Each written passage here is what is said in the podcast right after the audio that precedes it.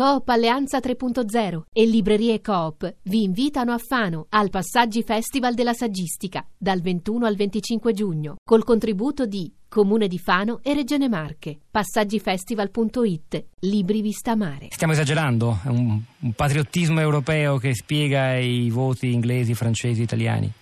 Patriottismo è forse una parola un po' forte, ma è chiaro che eh, c'è un filo comune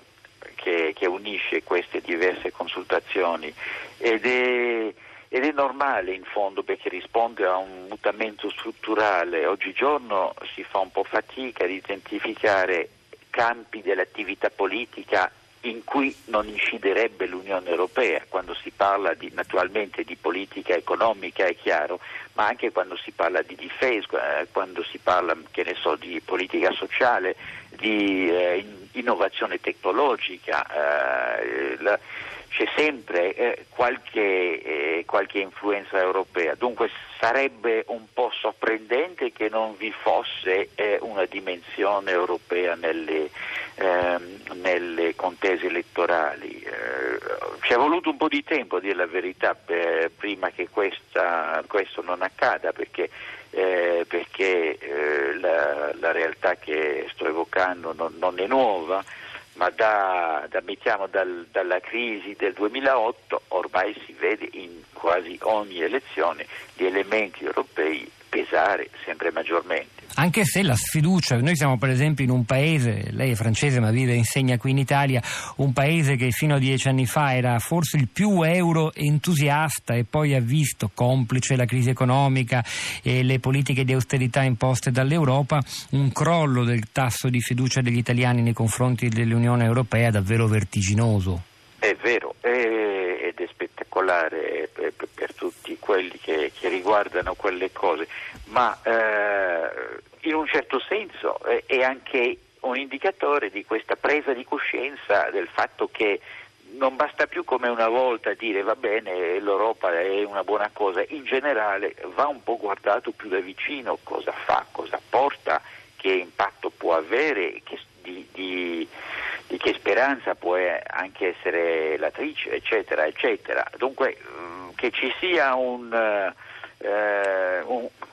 eh, rimaniamo direi un cioè un ridimensionamento del sostegno all'integrazione europea è logico, ma eh, se guardate quello che è successo in Grecia, per esempio, è vero che è, è successa un po' la stessa cosa, nel senso che eh, la, l'appoggio alla costruzione europea è veramente crollato, ma poi quando si fa la domanda, ma allora se siete, siete così scontenti, volete davvero uscire?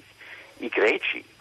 che, che hanno dovuto veramente subire delle, eh, un'austerità molto più severa di quanto eh, non sia stato il caso in Italia, i greci rispondono anche ora no, vogliamo rimanere. Perché sappiamo che è questo il nostro futuro e che è forse difficile forse eh, eh, drammatico per certe conseguenze sociali, ma l'alternativa sarebbe ancora più drammatica. Senta, guardando al suo paese, a questa, lo ribadiamo ancora, in parte, almeno per alcuni, sorprendente vittoria trionfante di Macron anche, secondo, anche alle, alle, legislative, che alcuni vedevano come una specie di secondo turno dopo le presidenziali. Eh, significa che l'euroscetticismo, l'ostilità verso l'Europa espressa soprattutto, ma non solo, dal Front National in Francia ormai è ridotto all'angolo?